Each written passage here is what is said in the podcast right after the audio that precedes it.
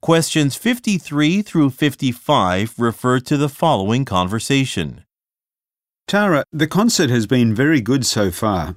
The audience seems to be quite satisfied with the performance. Yeah, I agree.